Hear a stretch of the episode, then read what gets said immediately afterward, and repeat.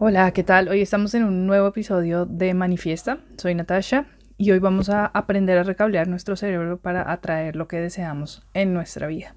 Entonces, para reprogramar nuestra mente subconsciente, vamos a entender por qué estamos viviendo la situación actual. Primero, la mayoría de nuestros pensamientos y sentimientos o emociones que, que estamos experimentando hoy son el resultado de una secuencia de eventos pasados en nuestra vida. Son el resultado de experiencias que hemos tenido cuando niños, cuando adolescentes, son memorias, ¿vale? Y de hecho nuestra vida se basa en esas experiencias que hemos ido acumulando consciente o inconscientemente. Nuestro cerebro es como un disco duro que graba todo lo que hemos ido aprendiendo hasta el día de hoy. ¿Qué pasa entonces cuando vivimos una experiencia? En el, en el momento en el que se está dando una experiencia, sea buena o traumática, Nuestros sentidos, nuestros cinco sentidos, se conectan con esta experiencia y hacen que ese momento quede grabado en el cerebro mediante una serie de redes neuronales que trabajan para fortalecer ese hilo que nos va a conectar con esa experiencia. Esto crea un patrón neuronal que segrega químicos. Entonces, estos químicos son los que alimentan las emociones. Y lo que pasa más adelante es que esa experiencia, sea buena o sea traumática, seguirá siendo recordada una y otra vez.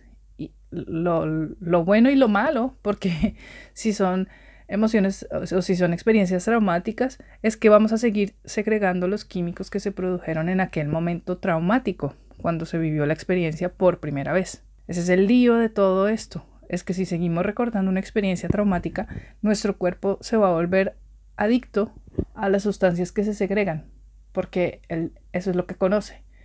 Si siempre vivimos en una situación de estrés, esta sustancia nociva que se segrega cuando estamos en estrés, eh, que es el cortisol, pues nuestro cuerpo se va a terminar enfermando. Este estrés sin causa, sin una causa aparente, porque es un estrés que simplemente estamos recordando una situación que ya pasó, que ya a futuro inclusive nunca jamás se pudiera volver a repetir.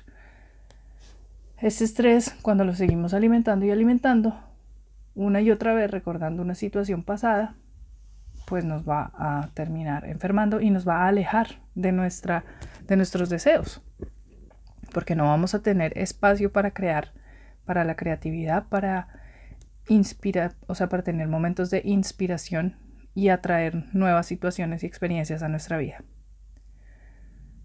¿Qué pasa? Cuando ya hemos creado una dependencia química, nuestra realidad exterior buscará alimentar ese químico con nuevas experiencias que le ayuden a tener esa misma sensación, emoción o sentimiento que se vivió por primera vez. Entonces vivimos en un bucle que no nos deja obtener lo que deseamos en la vida. Esto puede ser todo lo contrario. Si experimentamos una sensación, una, una emoción o un sentimiento de abundancia, de salud, de felicidad, de amor, las hormonas como por ejemplo la oxitocina se segregan y nosotros vivimos en un estado como de, felicidad todo el tiempo. Entonces eso es lo que vamos a traer a nuestra vida. La idea de todo este análisis, el por qué estamos revisando este tema, es que quiero que se den cuenta de que si nosotros seguimos alimentando una u otra emoción a través del recuerdo de una experiencia, lo que terminamos es atrayendo más de lo mismo a nuestra vida. La clave para cambiar es una programación o una reprogramación mental a través de visualizaciones o meditaciones y también a través de una observación interna que nos permita frenar la química que se está llevando a cabo a lo interno de nosotros y que podamos con digamos que recablear nuestras conexiones neuronales para grabar experiencias que son enriquecedoras. Cuando la gente repite una y otra vez la historia de su divorcio o de que tienen un marido abusador o de una niñez llena de escasez y de pobreza o de cualquier otra experiencia pasada, el cuerpo vuelve a segregar esas mismas sustancias inclusive después de muchas décadas en, en donde en el día de hoy ya no tiene sentido revivirlas, pero que siguen siendo alimentadas.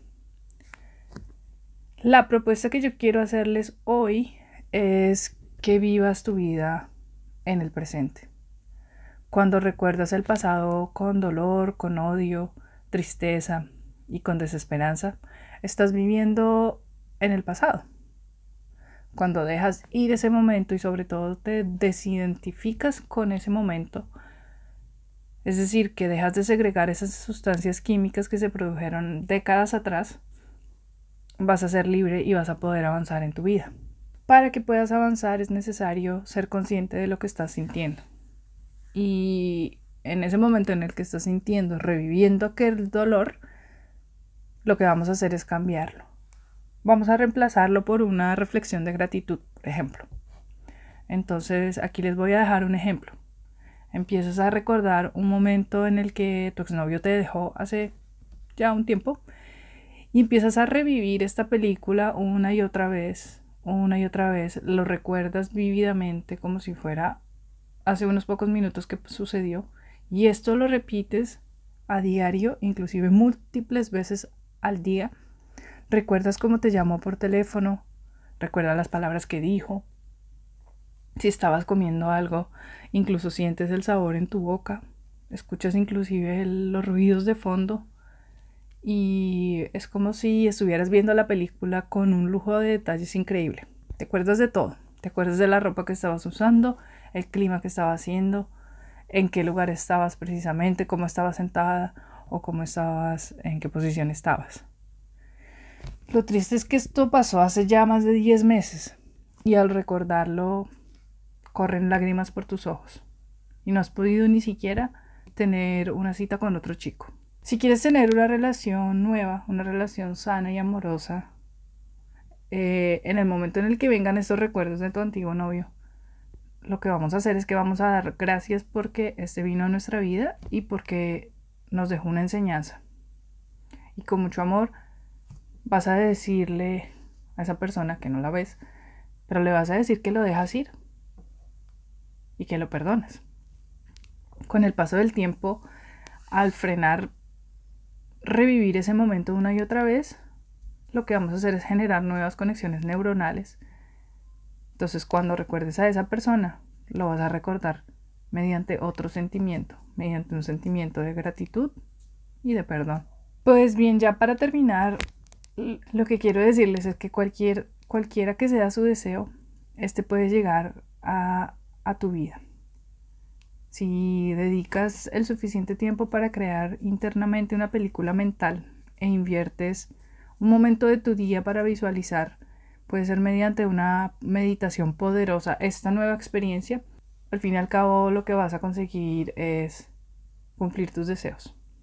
En un futuro episodio quiero compartirte una meditación y vamos a hacer un challenge para que juntos podamos atraer nuestros deseos. Un abrazo de luz y recuerden seguirme en Instagram en mi tribu de luz y les pido por favor que se suscriban a mi podcast que se llama Manifiesta les hablo Natasha Young, yo soy coach en manifestación y soy emprendedora digital. Hasta pronto.